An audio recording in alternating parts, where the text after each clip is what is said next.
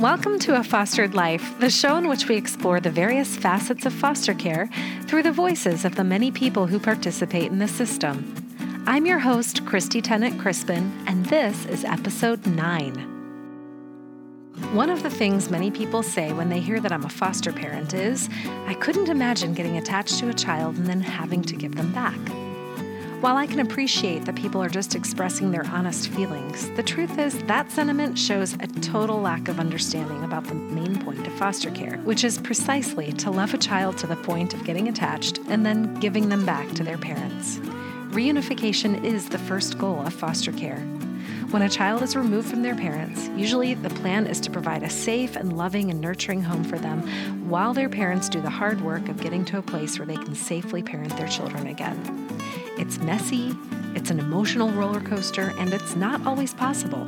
Just over half of children in foster care will be reunified, and the rest will be raised by relatives, adopted by foster parents, or remain in foster care until they age out.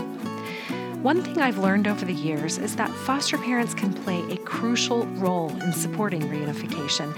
And in today's podcast, I'm speaking with a fellow foster parent named Lauren who did just that. The focus of today's episode is how foster parents can be intentional and proactive in supporting the parents of the children in their care, championing their efforts to get their children back.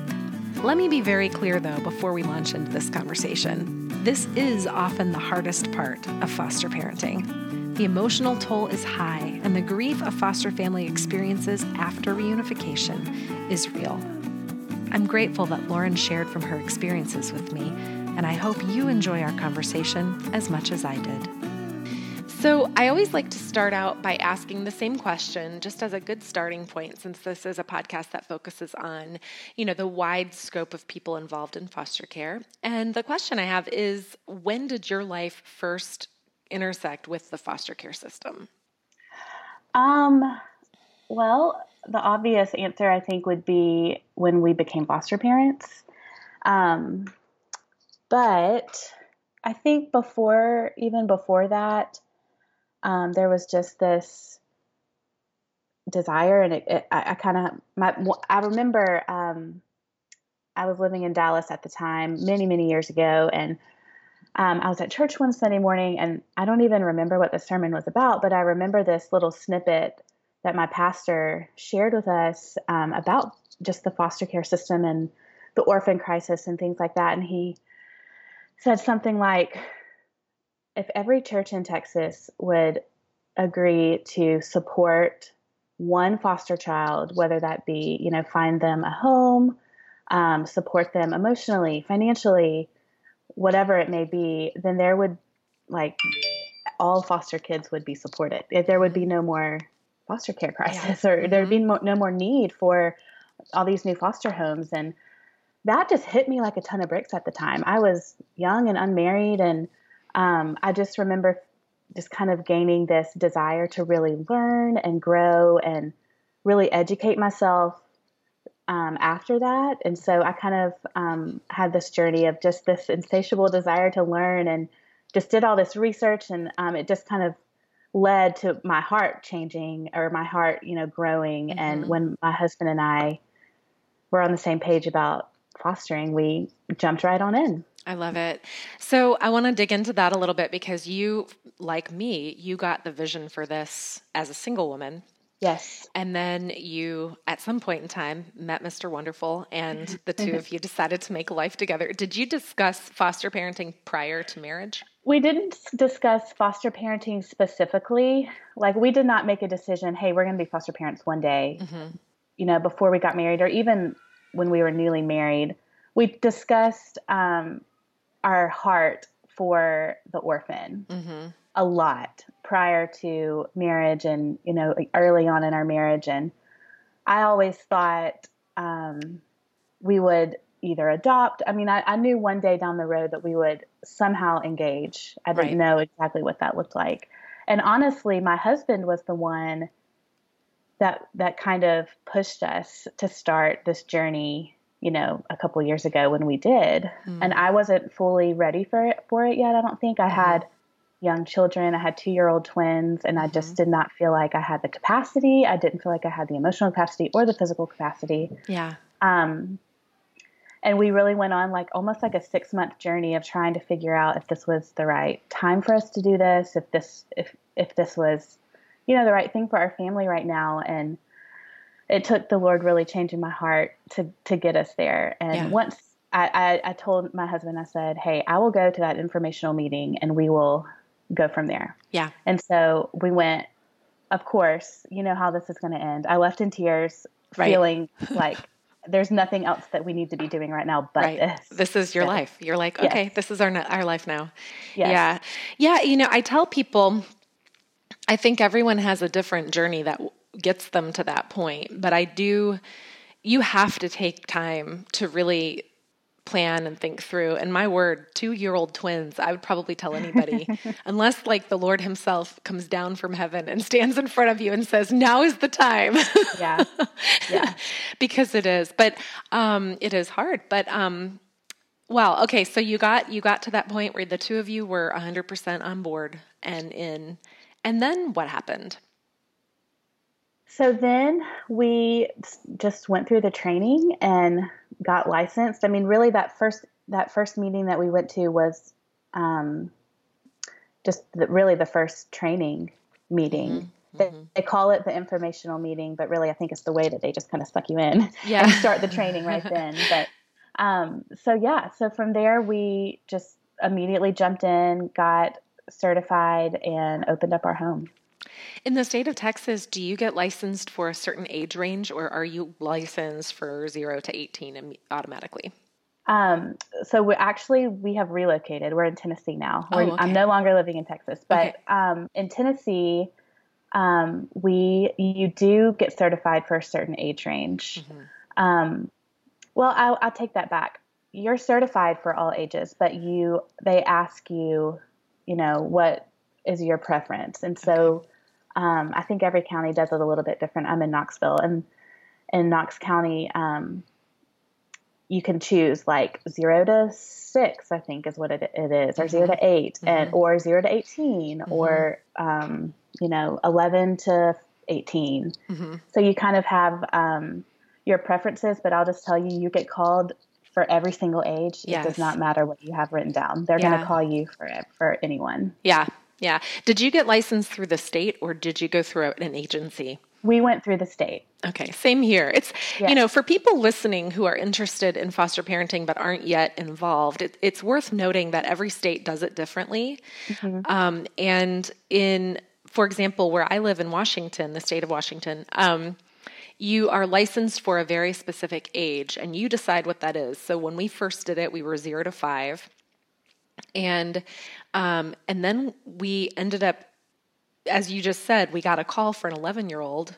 I think by that time we were licensed for zero to 10 because I think one of our kids was closer to 10 at that point. And um, we had amended our license, but we ended up taking a child who was 11 and we got in trouble for it. And oh, wow. I, I said to the person, our licensor, who kind of, well, to whom we were in trouble. And she said, You know, you can't take children who are outside of your license. And I said to her, Someone from your department called us and asked yeah. us if we had an open bed for an 11 year old. And we, we said we did have an open bed. You know, he had been bouncing for eight days. He had been in a different place every night, mm. including a shelter for part of that time. Wow. And I was like, You're going to give me a hard time for taking an 11 year old when we're licensed through age 10 and he's been bouncing and we gave him a home for as long as he needed needed it in foster care until wow. he was returned home. And she was nice about it.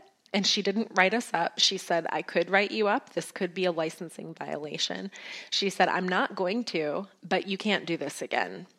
And that was a real learning moment to us because our thinking was, what's the big difference between 10 and 11? Right. You know, in other states, you're always licensed for 0 to 18. Right. So it's just important to know exactly what your state does and if you, you know, and just to like know what could get you in trouble yes. outside of your licensing so thing. If you decided to open up your license from 0 to 18, would you have to go back and get additional training? We did do that. And no, okay. there was no more training, but you had to do a new home study okay. because for different age ranges, they sorry, for different age ranges, they have different um, oh, restrictions and things like that. So if we had children 11 and older, we had to have any alcohol in our home had to be locked up, oh, not oh, wow. just not just on a high shelf, you know, and things like that. So right. um, if you have little ones, if you have wine or whatever, it can just be on a high shelf out of reach. But if they're older, it has to actually be locked up and stuff like that. So that just meant right. like finding a lock, you know, file. A file cabinet yeah. to keep to keep the alcohol. we don't even have that much alcohol. That's the irony. I was just like, we don't even have that much, but yeah. we do have a little bit, you know. So anyway, um, and you know, having your medications locked right. up in a different right. way. Um, just things like that, but really not that much difference. The other thing is kids under six can share a bedroom. Um, inner like you can have boys and girls sharing a bedroom. If they're older than six, they can only share a bedroom with other people of the same gender. And then I feel like we had to show that the teenager that we have who moved in with us, I feel like we had to show she had her own room. So they were like, they wanted to see where she would be sleeping and that sort of thing. So, right. yeah. But that could also just be because she was, you know, we had other kids. So who knows? But anyway, it's, back it to, is. yeah, it's crazy how different the the requirements are. It is. It is, and it's really important to know those requirements because they give you a booklet and then they hold you responsible for everything in it. And if mm-hmm. you've missed something, for example, I also had the licensor come one day for a check in visit, and she saw this little walker that we had, and it had wheels on it. Um, and apparently, here, and I don't know if this is national, but you're not allowed to have a walker that has wheels on it. Oh, Even wow. if there's no place for that walker to go in terms of staircase stairs, or right. whatever, you're not allowed to. And so I didn't, I missed that part of the licensing. Yes. wow. So we just pulled the little wheels off and then she just had to stay in one spot. but, oh my goodness. Anyway. Um, okay, so you got you got a child placed with you. And one of the things that I really want to talk with, I'm sure there's so many things you could share, but one of the things I really wanted to dig into with you today is this idea of supporting reunification. Because yes. um, as foster parents, you know, the more you're in this, you begin to meet people and you realize there really are two types of foster parents. There are those who are hoping to adopt out of foster care, mm-hmm. and there are those who understand that foster parenting is first and foremost about supporting reunification. Right. And unfortunately, um, there are a lot of foster parents who do not, who honestly are not in support of reunification from day one. And they view that child's parents in some ways as their adversary, the enemy. The right. enemy. Yeah. Right. And, um, you know, full disclosure, when I first got into foster parenting, I talked a good talk, but uh-huh. as soon uh-huh. as our first kids were placed with us, my heart was that mm-hmm. I really hoped to adopt the children. Of course. My actions. You fall in love with them. You fall in love with them. If you're doing your yeah. job the right yeah. way, then of course you do. Yeah. yeah. And knowing what I knew about their history, knowing what I knew about the things that had happened to them, I just couldn't imagine a scenario where reunification would be a good thing for them. Right. I, years now i'm i'm six years later now and i can tell you um, i have done a 180 in terms of my starting position as a foster parent. We've had a lot of children come and go. We've had some who reunified where it was a good thing. We've had some where, who reunified where it was decidedly not a bad thing and more abuse took place and they're back in foster care. Um, and we've had some who never reunified and who were adopted either by us or by other people. So I've seen the whole thing, and and this has been a journey for me. But I really want to dig into this with you today because sure. it's it's a um, it's something that we all have to do. And and I'll just say again and I, we might come back to this but even though my heart wasn't in it my actions were. And I did everything I could to support that reunification right. your heart I, followed your my actions. heart followed eventually. Yes. so um, tell me about your experience with that. Yeah. So I um I kind of resonate with what you said when we when we first started this. Um I knew and and I said and I believed this foster care, the goal of foster care is reunification. Of course, we want to, this child to be reunified with their family. That is a win most of the time. Yeah. Um, but again, my heart, the second that little baby came to our home, I just wanted to protect her. Yeah. If you know what I mean. And so, um, what changed everything for me was meeting her mother mm. and humanizing her. Yes. Because prior to that, what there was maybe a few weeks before I met her and you hear all the horrible things that have happened and you know how could this person do this to the sweet little child and you I just felt like mother bear wanting to protect her and um, the second I met her mom I just I don't this this compassion came over me and mm-hmm. Um, I, she became a human to me. Yeah. and not some ethereal horrible abusive person if you know what I mean. Yes. And so um, that's kind of what changed everything for me was actually just meeting her and and being nice to her. And um, what's really interesting is it was a long journey. This this is our first placement. It was a long journey um, with her and she had multiple children that that she did not have custody of and she you know her um, th- this baby came into foster care and the caseworker, um, the grandmother, um, the, the, the lawyers, everyone involved was just from day one certain there's absolutely no way this child is being reunified with her mother. Mm-hmm. She's not done it mm-hmm. X amount of times before. It's not happening. Yeah. Um, and I just, I just didn't believe that. I yeah. knew that she could do it. I knew that she could. And so we had several times where I met her at meetings, or um, I mean, I'll never forget the first time I met her. It's scary mm-hmm. and it can be awkward. Mm-hmm. Um, it's not always this beautiful thing, right? But you, sometimes you just have to push through the hard to to get to the means to to get to the end. So, yeah. um, there's I think the big turning point in that case with her. Um, we were in court one day and um, I did not have the child with me. I just went. Uh, I, she was not required to be there, so um, I was there without the baby, mm-hmm. and the judge made a decision that the mother did not like and was really upset by, and kind of stormed out of court, really just visibly very upset and it's just hard to watch that. Mm-hmm, mm-hmm. Going to court is always so emotional for me. It's just yeah. very difficult yeah. um, to watch just the hurt that's going on all around you. Yeah.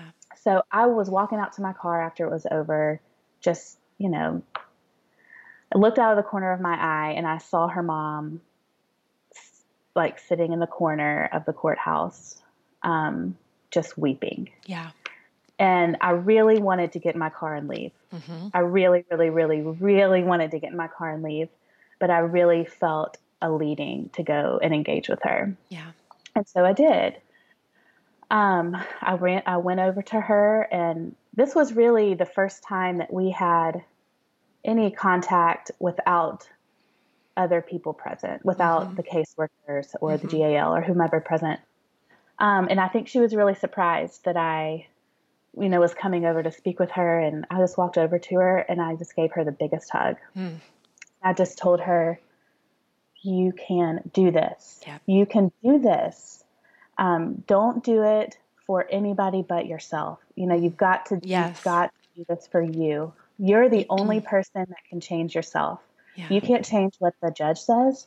You can't change what the caseworker's saying. You can't change anything but yourself. And yeah. if you work on yourself and you change yourself, then everything will probably fall into place for you. So I just spoke with her and encouraged her for a few minutes and and honestly I look back and like I just I was nervous, sure. I was anxious, and I don't even remember exactly what I said. I just feel like the Lord was speaking through me. Yeah. Um, but I got back in my car and left and you know since then this baby has was reunified with her mom. Mm-hmm uh, against everybody's like nobody thought it could happen. Yeah. No, I can't stress that enough. Nobody thought it would happen. And mm.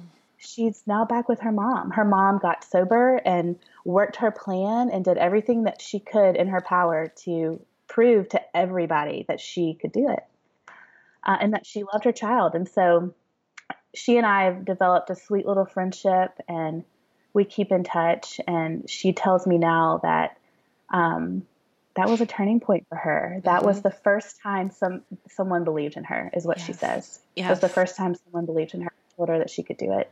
Yeah. Um, and not that I, I mean, I'm not trying to say like I changed everything. Right. but I think it was a huge learning point for me in helping me understand that these birth families are real people that just are struggling. And there's they're not most of the time this is not a blanket statement but a lot of the times they're not inherently these just awful people that go out and choose to hurt and harm their children. They're just mm-hmm. stuck and they don't know any better. And yeah. um, they need someone to help them instead of telling them how horrible they are. Yeah. Yeah. So, yeah. My experience has been very similar to yours several times, what you're describing. And I think, you know, there are a few things that I want people to really get. And one of them is, as you said, there isn't one narrative. So oh, everyone listening, yeah. yeah, everyone listening can say, oh, but that wasn't our experience. And I've heard from people when I've done videos where I have endorsed and encouraged foster parents to be, you know, available to their kids' parents and things like that. I've heard from people who tell me their horror stories. I know they exist. Yes, it is not always the best interest of the child to reunify with their family. Right, right. It's yeah. not. But I would say, in my experience and in talking to people, and the more I've kind of sat on panels and talked with social work, just you know across the board. Um, I think this is this needs to be our starting place as foster Absolutely. parents. Yeah. yeah.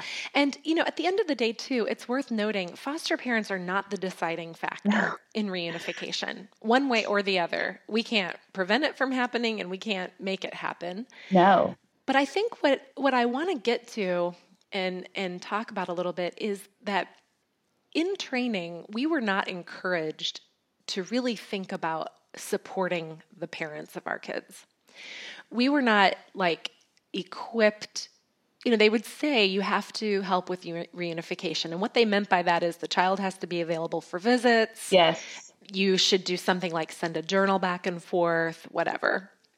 There are the minimum kind of actions that a foster parent can take to quote support reunification. Support, of course. That's yes. not what we're talking about today. No. this is this is this is building a relationship. Exactly. This is being a resource and building a relationship. And it looks different and it's not always a possibility.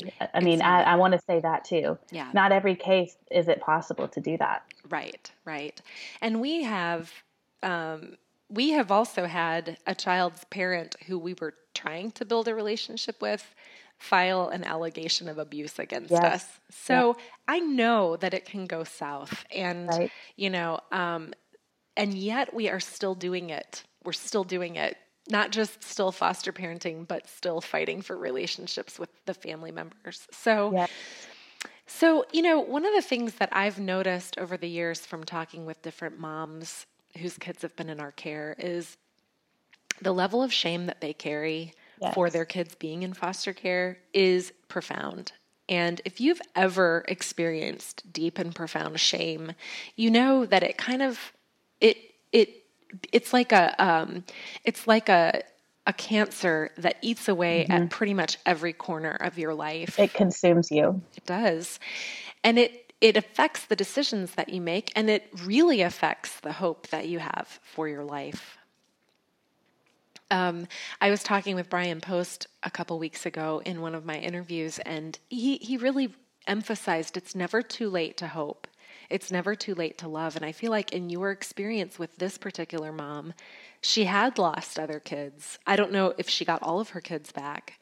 Um, did she get all her kids? Back? She back? did not. That's no. a, it's a separate case. Yeah, and um, we have um, had that yeah. experience as well, where um, you know a woman has multiple children, multiple cases, all in foster yes. care, and yes. yet each child is its own is his or her own separate case mm-hmm. and things may not work out with maybe the older children but it might with a younger child yes. um, and it it speaks to that whole thing of never too late i mean if a mom and people struggle with this. They're like, wow, you know, why does she get so much time when she's already lost so many kids? But I think it really speaks to that idea that do we believe that people can change? Of course. Yes. Yeah. So, what were, can you talk about over the course of your time, what were some of the things that you did um, that built bridges and kind of made it possible. Because as I've, I've, said this before too i said this actually in a flourishing foster parent call um, with one of the therapists that i interviewed. And you know the, i really believe it's the onus is on foster parents not yes. on the the yes, you know the mother. absolutely. Mm-hmm. yes.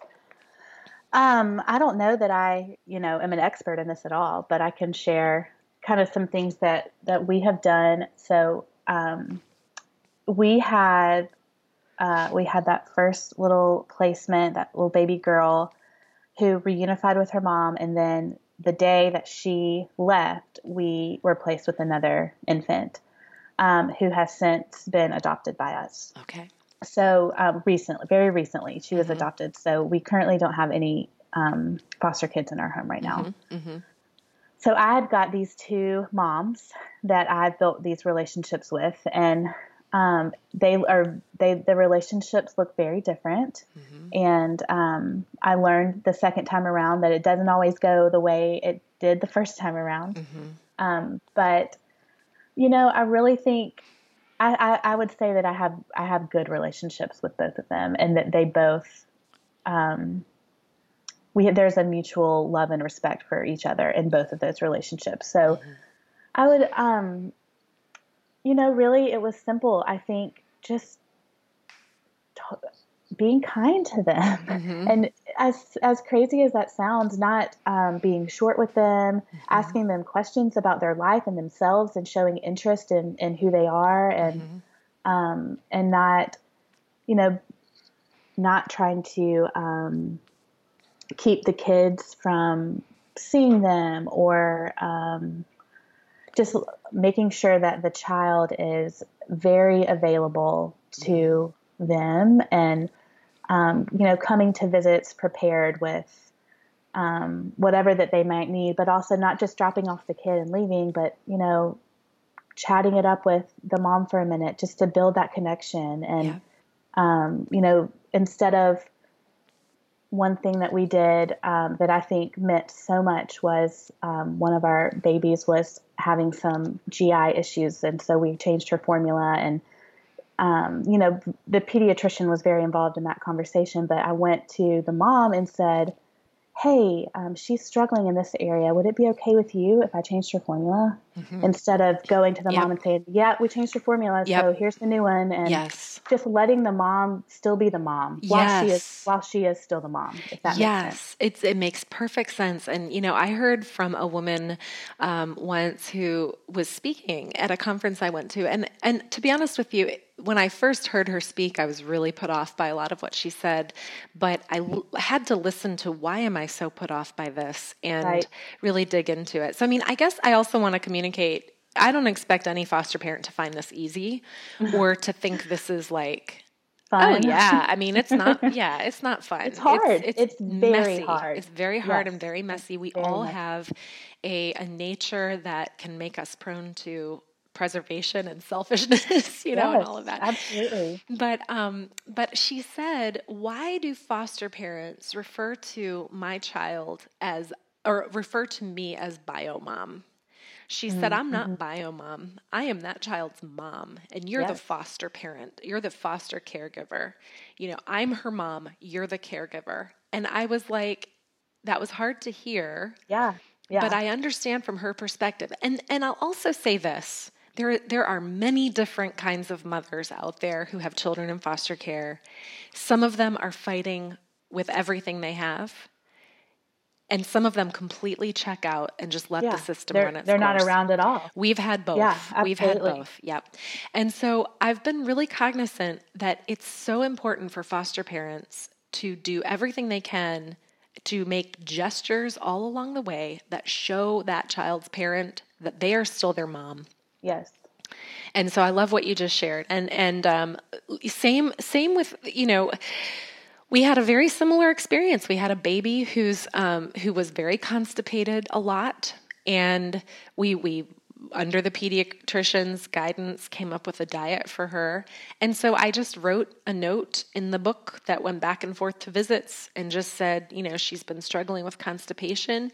When you bring food for the visits, you know, please steer clear. You know, the doctor recommends that we steer clear of this, but that right. we load up on this. And so I just left it up to her to do what, you know, right. and um, respect, like showing respect yes. is so huge to someone who is in the pit you know? Absolutely. And it's hard because this child isn't in foster care for no reason at all. Exactly. You know, there's a, there's a reason they're in, in foster care and yeah.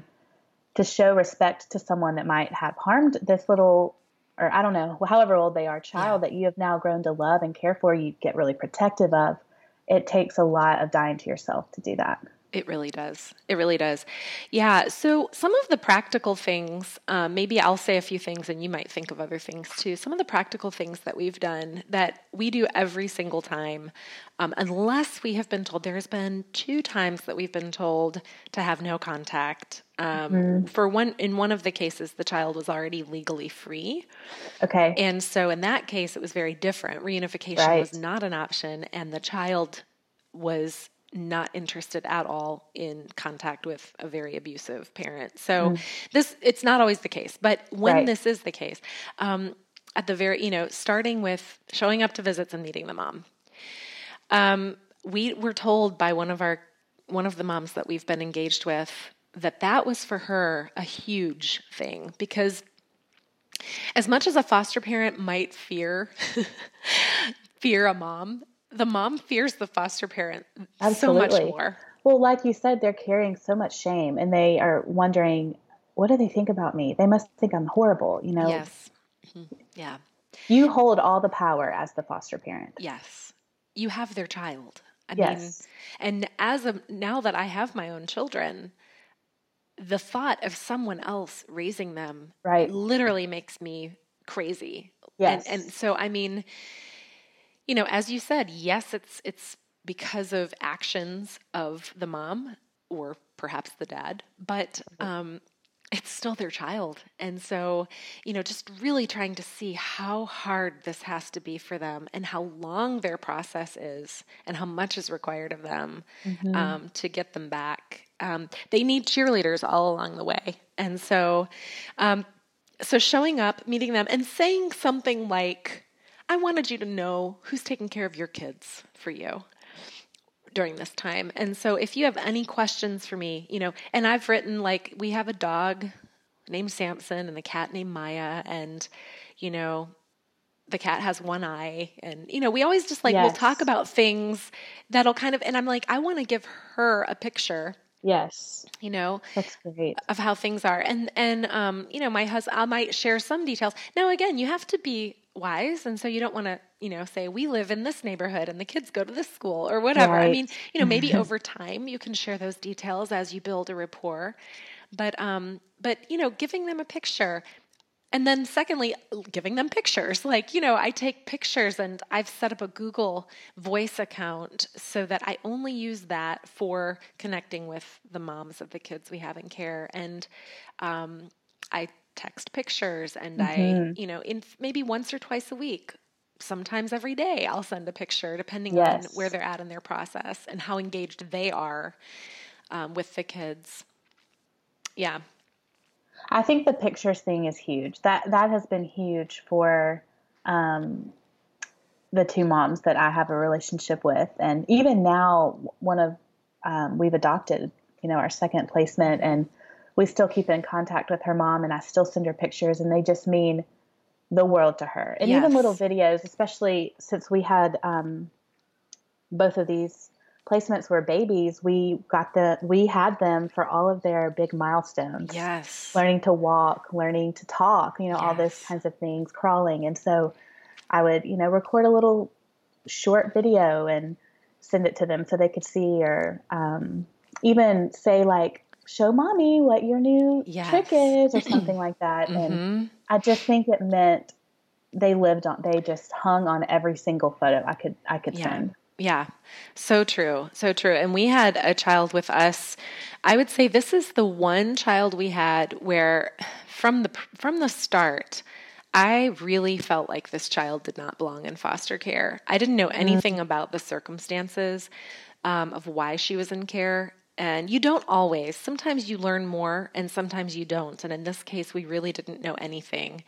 But she was having regular visits with her mom, and one of them was um, um, shortly after she came to us. And so you know, they offer to have somebody pick her up. You can have a visit supervisor pick up the child. But I said, no, I'd like to bring her and I, I, you know, I'd like to introduce myself. And so we met in a parking lot of a store not too far from our house. And um, when we showed up, and this child was about four or five, so she was talking and, you know, knew she was going to see her mom. When we showed up, I got out and I, I just smiled and said, hi, you know, I'm Christy and I thought you would want to know um, who has your who she's staying with, and you know, and we just chit chatted for a few minutes, and it's always awkward.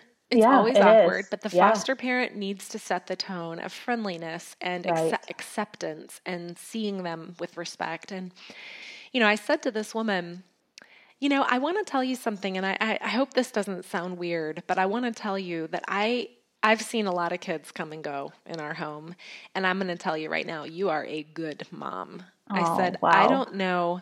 I don't know anything about the circumstances. Obviously, you're going through something, but I want you to know that I can tell that you are a great mom. And she just lost it.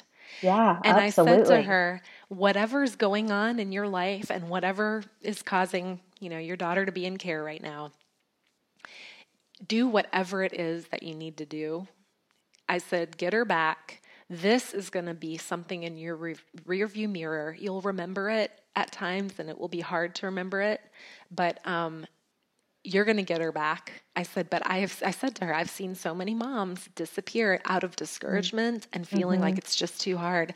I said, your daughter loves you. She is happy. She's well adjusted. She is you know, I mean, this was like weird, but I was like, she clearly has, you've been taking care of her teeth. She's been yeah. eating oh, well. Yeah. She's healthy and she's got a great vocabulary. She's not delayed, you know, because a lot of times kids will come and they're like five or six and they don't know letters, they don't know numbers. Course, they're still right. in diapers. I mean, there are those kids and we've had those kids.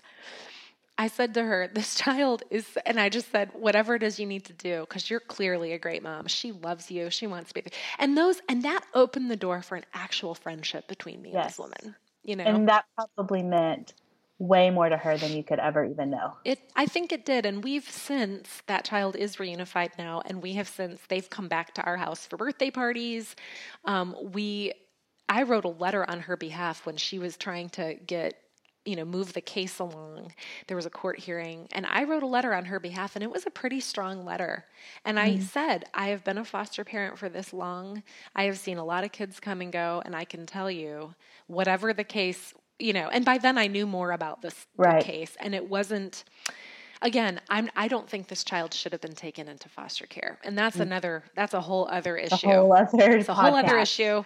I think something happened that there are probably moments in every one of our lives as a parent that if it were witnessed by someone who decided to make a phone call, either how you're talking to your kid or you know um, whatever it is. I mean, nobody is perfect, and everyone has moments that you know. I mean, there's a big difference between ongoing abuse and neglect and all of that, but I mean, we all have our moments. Right. And she had, yeah. it sounds like she had been, you know, treated for some mental illness and she took some other medication. She had like a interaction with it that kind of, mm-hmm. you know, mm-hmm. she had kind of a, um, a reaction. A reaction, yeah. And she had to go to the hospital, and the hospital called CPS, and that was it. And, you know, she didn't have a history of drug abuse or alcoholism or anything like that. She had to go through a whole, a whole, you know, 12, like a whole rehab process and she wasn't on anything. It was, you know, what she had to go through to get her daughter back was so humiliating and so, you know, just so hard as a single mom and et cetera, et cetera. Um, I'm so proud of her for doing everything yes. she needed to do. They're back together. We're still, you know, we're still in their lives. Um, but those steps early on, you know, again, like you, I'm not the reason that they're that they no. reunified, but I know that it helped to have a cheerleader because our kids' yes. moms and dads, but I mean, for us, it's only ever been moms.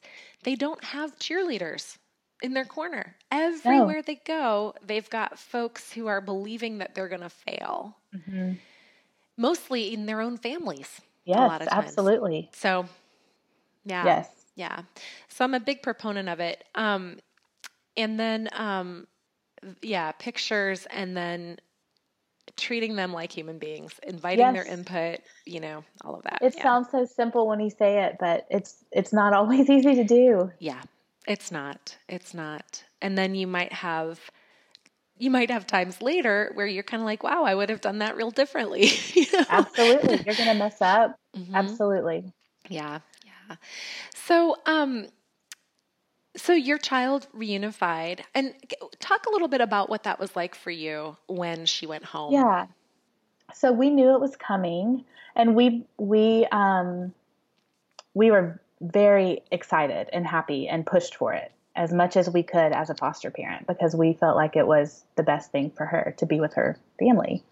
Um, but still, you bond and you um, form an attachment to these precious kids, and so it's always hard to say goodbye. Yeah. And you you worry and you wonder if um, you know this is it is this the right decision? And um, sometimes when you're so as a foster parent you really have no control at right, all. right. Um, and that can feel um, that can be anxiety inducing at times. Yes. But we were so excited and so happy for her um, but also there was that sadness of losing her i don't know that i want to say that i lost her because we still keep in touch mm-hmm. and you know and, and still have that relationship but um, the loss of caring for her, you yeah. know, I guess. And so it was hard. It was hard to say goodbye, but it was also met with such joy and happiness that yes. that overpowered the sorrow. Yeah. Yeah. Yeah. That's, I mean, you have somebody in your life for, you know, months, years, whatever. And, you have poured out your life for them. You have made them the focus of your your primary concern. Yes. Um, and then you get them all ready and you pack them all up and yeah. you say goodbye and they leave. And even when you were totally in favor of it, there's just like you have to adjust and there's a big we call it, you know, getting back to being a family of 5 or you right. know, being getting back to being a family of 5 or getting back to being getting back getting back to our new normal or something like that. Um, right. Um, you have your own two children who yes. walked through that with you. They were yes. they were two or three when the, they were three. They were three when the mm-hmm. baby came. How old were they when the baby left? They were three when the baby left. Okay, so they. But how did it affect them? Yeah, so um, they're so young. It was really hard to prepare them for what was about to happen when we opened up our home to foster care, and they did not get it at all. Yeah. Um, and and they're they probably still don't really. They're still so little, but we talked about it with them as as simple in as simple terms as we could for them to understand. But they um, they always they thought of her as a sibling. I mean, mm-hmm. that's all. That's mm-hmm. the only way they could relate to what what was going on, and so yes. it was hard for them um, when she left. They didn't understand because not long after she left, we received our next placement of right. another baby that right. was six weeks younger than her. Okay. So in their mind, the same age, but right. it was a different baby that looks different. And so um, it was difficult for them to fully understand what was going on. I don't think they did fully understand what was going on, but we just, you know, shared that we're taking care of her until her mommy's able to take care of her and we love her and she loves you and we're going to have so much fun with her, you know, and mm-hmm. that kind of thing. So, and how did they do? Because three, two, and three, that can be a, a tough age period. Um, yes. How did they? Because we've had we had foster babies when um, when our kids were that age, some of our kids, and you know it was challenging because I had one yeah. three year old daughter at the time who wanted to be another little mommy of course. And yeah. trying to keep her hands off of these babies or helping her to yes. be safe. Yeah. Yes. It was um it was really hard. They we got a phone call at like 10 p.m. for our first little baby. And so they went to bed as a family of four and woke up with a baby in the home. We have and had that experience as well. Yeah. Yes, they just they their world was rocked. Yeah. They didn't they didn't have nine months of me being pregnant to prepare yes. for this a little one coming into the home, and so it took it took a while for us to work through all of that. And they acted out just like any child acts out when they a new baby comes into the home. But yes. I think maybe um, it just took a little bit longer because there was no preparation on the front end. Yeah. And I think something worth mentioning too, because a lot of people write to me and ask me, you know, how do you prepare your own kids for bringing right. foster care, foster children in?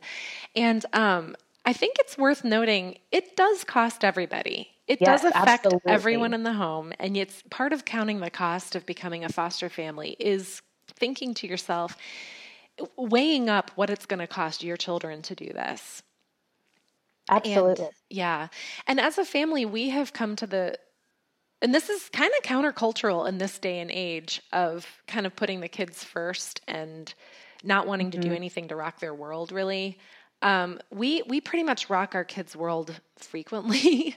Yeah. um, because we actually believe it's good for them, and we actually yeah, believe absolutely. over time they're going to learn a way of life that is pretty countercultural, yeah. but is we think uh, uh, in the end going to do more for them than kind of making for them sure. the center of our universe. Yeah. Yes, we totally agree. Yeah. I was, um, you know, prior to our getting our first placement, I was just desperate to find some resources to help me, maybe a children's book or something that I could read to them yeah. or help me walk through preparing them. And I, there are some great resources for maybe older children, but yeah. there's nothing for little children that I could find. So um, I told my husband, maybe one day I need to write a children's book. You, you do need to write that book. You definitely because there is book. a lack of resources yeah. out there. I will say that. Yeah. There's a new organization, and I can't remember what it's called. They just reached out to me, and I haven't done a ton of research into them yet, but their whole focus is serving existing children in a home that becomes a foster family.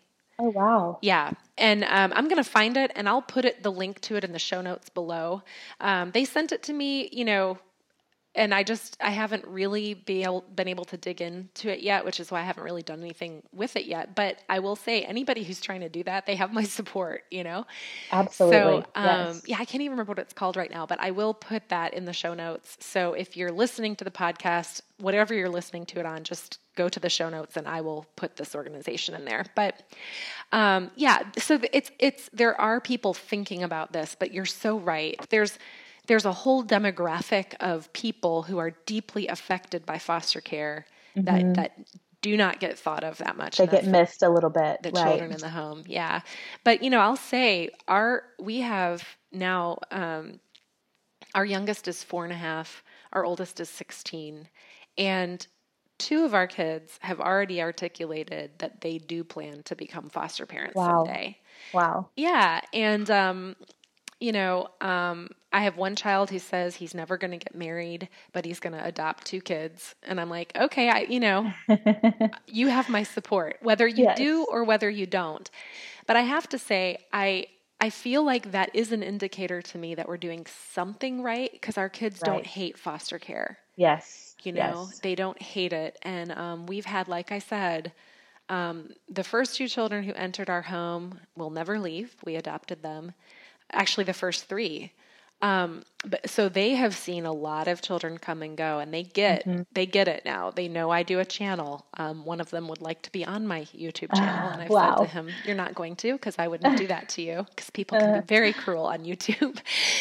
um, but you know, people look in our, you know, people can can wonder, is this good for the kids in your home? And I would say most of the time, again, just like everything, there's not one blanket answer to that, but most of the time, I would say if you're teaching your kids a way of life that is generous, hospitable, empathetic, you know, and supporting families in crisis, that's actually a really good thing. It's going to cost you, but it's a good thing. Yeah. So, yeah. Yeah. It is. Um, That's great. I had one last question, and sure. and it may be a long question. I don't know, or maybe a short one. Were there any moments in your interactions with the moms of the kids in your care that got real awkward, and that you had to work through conflict with them? Um. let me think. Were there awkward moments? Mm-hmm. Absolutely. Mm-hmm. There was a lot of awkward moments. It is just an awkward thing. It is not natural for you to be caring for someone else's child and um, figure out how to be in relationship and co-parent with them. It just is not natural. And so um, there was definitely awkward moments. We didn't we didn't know what to say or um, you know, I think sometimes I felt like I was trying to say the right thing and thinking too hard about it. So I, you know, was like stumbling over words or same with them. They, they didn't feel, um, you know, in, in, particular, one of them, her personality is more um, quiet and reserved. And I think she felt um, intimidated. And so a lot of our, especially in the beginning, our relationship was um, me. It was like pulling teeth to get her to even respond or talk to me, and um, it was awkward and it was hard. I don't know that we've had conflict per se. I don't think that I would. There's been a couple of times post um, reunification where the um, the mom, um, the mom and I, you know, we're still in communication, and and I'm a, told her that I'm a resource for her and, and here for her. And there's been a couple of times where she shared some things where I told her like I might have to report that, mm-hmm. Or um, something like that. Yeah. So that's yeah. never a fun conversation. Right. And I know one woman who supported reunification and has remained in her child's life, her former foster child's life. And she did report the child's yeah. mom. And yeah, I, I, have, I have, I've yeah. had to report. And they still are in relationship, yeah. which is kind of remarkable in my mind. Yes. Yes. Um, and that, yeah, in that particular child, it's, you know, staying involved in their life, you know, has been both supportive to the mom, but also some accountability, I think. Huh? Um, Absolutely. Yeah, which is a good thing. Um, yeah, we've had we've had one time where um, I deeply offended, um, unintentionally, but it was one of those things where I felt she was handling something in a way that was really actually dangerous to a child. And I told her that, and she got highly offended with me. And I wondered at that time if that might be the end of our relationship. But I went to her and apologized for hurting her and told her, you know, you are this child's mother, and I respect you for that. Um, you have asked me for my input in the past on you know, trauma informed parenting. And I, I thought that you asking me in the past opened the door for me to be more forthcoming with my opinions. But I see that, you know, you are, are the child's mom and you get to do things the way that you want to. And I apologize for overstepping. Yeah. And that's what, that's what it's all about. We're, yeah. We are human. We're going to yep. make mistakes. We're not going to do anything perfect, but forgiveness asking for forgiveness is yeah. such a equalizer it, it just is. it diffuses and um, it allows you to maintain relationships with people even when you mess up. It's so true. It's so true. And in that case, you know, this is a whole other part of this, but this is going to go too long if we keep going. But another part of it is that a lot of the moms whose kids are in our care come from a really hard way of life themselves. Yes. They've yes. never seen or or not you, commonly no. seen really healthy emotional relationships. So, for example, in that case, um, that woman was so taken aback yeah. by me apologizing to her um, because it wasn't her normal way of life and she's told me i you know she will get into fistfights with people mm-hmm. um, rather than either of them asking for any kind of right. forgiveness i mean that's just so right. foreign to her and um and so i mean those those opportunities to model something different they go a long yes. way yeah absolutely a long long way both of yeah. the um both of our of these mothers were in foster care growing up themselves, uh-huh. and that that is not uncommon. Not sadly. uncommon it's not all. uncommon at all. Yep, not un- at all. Yeah, I mean, you might be the first person in their life to model some of these characteristics yeah. and seeking forgiveness or just kindness and and it's you really have so such an opportunity with these birth parents that mm. it it can be overwhelming if you really think about it. I mean, it's so true. It's so true. It's so true. This is not this doesn't have to be just about caring for a kid. And of course, that is the biggest part of this, but yeah. you really get to come alongside an entire family and it is the most life giving. It has changed me in a way that I never thought possible. Yeah. Yeah. No, it's so true.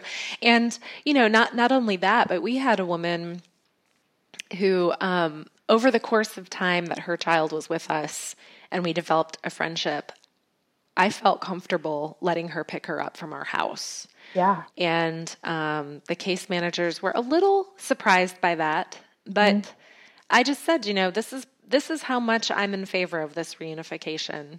I trust this woman to come to our house, and and, yeah. and it was great. So one night she brought her daughter home from a visit, and it was like bedtime, and we were all getting ready to start getting the kids to bed. And this little girl knew the routine at our house, and I invited her mom to stay and get wow. her daughter ready for bed, tuck her in, give her her books, you know, read books to her and everything. I said, stay as long as you want. Let's all yeah. put the kids to bed together. And it was so good for that little girl to yes. see her mom and me together. Yes. For our kids to see her mom. Our kids understood she has a mom. And our mm-hmm. kids understood her mom is, you know, she's going to go back to her mom at some point. Like that's the plan. So she stayed and she couldn't believe she was crying later. She wow. said, I haven't put her to bed in over a year. Oh man. And it was just, just like got chills. Yeah, it was incredible. And I wasn't planning on it. It just was that she brought her home and it was like, well, we're getting the kids ready for bed. And I was just like, am I gonna now send her away? You know, and again, it's not always possible to do this. I'm not saying everyone should do this. I'm saying in this case, over the course of time, we had built a relationship she was also with her boyfriend who we had also gotten to know and he had been screened and he was actually her supervisor on her visits. Like he was able to supervise visits between mm. her and her daughter. So it was like we had them both over. And then um, they, um, another time, they dropped her off. It was a Sunday afternoon, and we were getting, we were in the middle of our family meeting, which we have every Sunday. Um, um, if you're curious about that, people who are listening, I did a video on it. I, I really recommend this as a practice. But anyway, that was a little plug for fostered life. Mm-hmm. Um, she came, brought her home while we were having our family meeting, and this little girl knew this is family meeting. She knew what it was and everything. So we invited mom and boyfriend to stay for family meeting. And they came in and they got to watch this again we are not perfect. I will be the first to tell you there is plenty in my life to criticize.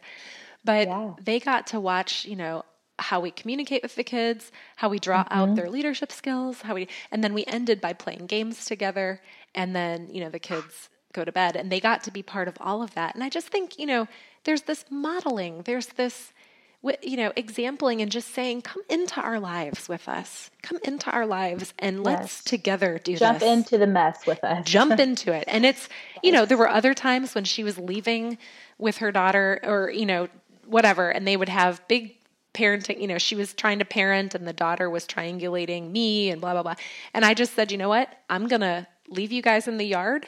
I'm going in the house. I'm going to close the door, close the curtains, and you're you handle it and I am not watching you, you know, because this was their yes. their time, you know. Yeah, that was their thing. And so anyway, these are just ways to think and the reason I'm so passionate about this and the reason I was so looking forward to talking to you about this is that this is not in my experience the norm for no. how foster parents think. No. And I think it should be. I agree. I fully agree. And the things you just mentioned are so simple. Inviting her into your home or you know, letting her deal with conflict with her child and but they have massive impact. Yeah. Yeah. And yeah, so yeah. and we had to talk with the case manager and make sure this was all okay. I mean, you know, again, we are part of a system. This is not outside of a system. This is not in a vacuum. We are not flying rogue or flying solo. We are part of a system. We have to honor like court orders and regulations and all of that. But when it's possible for this to happen, we should try to make it happen and mm-hmm. and i think that it would I, I really think it would go a long way for helping not only reunification but like reunification that will last yes you know building and, up that relationship with that yeah. family so that and then you have the opportunity to still be a part of their lives when they go home right right and again, this is coming from a woman who has been reported by a child's parents and went through a yes. CPS investigation, which was also not fun. Um, we were obviously cleared. And in that case, it was just, I think, a parent who was just really hurting and um, needed to kind of do lash out a little bit. But um, but anyway, I'm going to do another talk on that. I hope to get somebody on who will be willing to discuss what it's like to go through a CPS investigation, but we'll do that yes. in a separate call. Um, I appreciate so much your time today and everything you shared and what you've been doing. And I just wish you all the best in your journey with your three children and any future children who enter your home. Thank you so much. I appreciate it.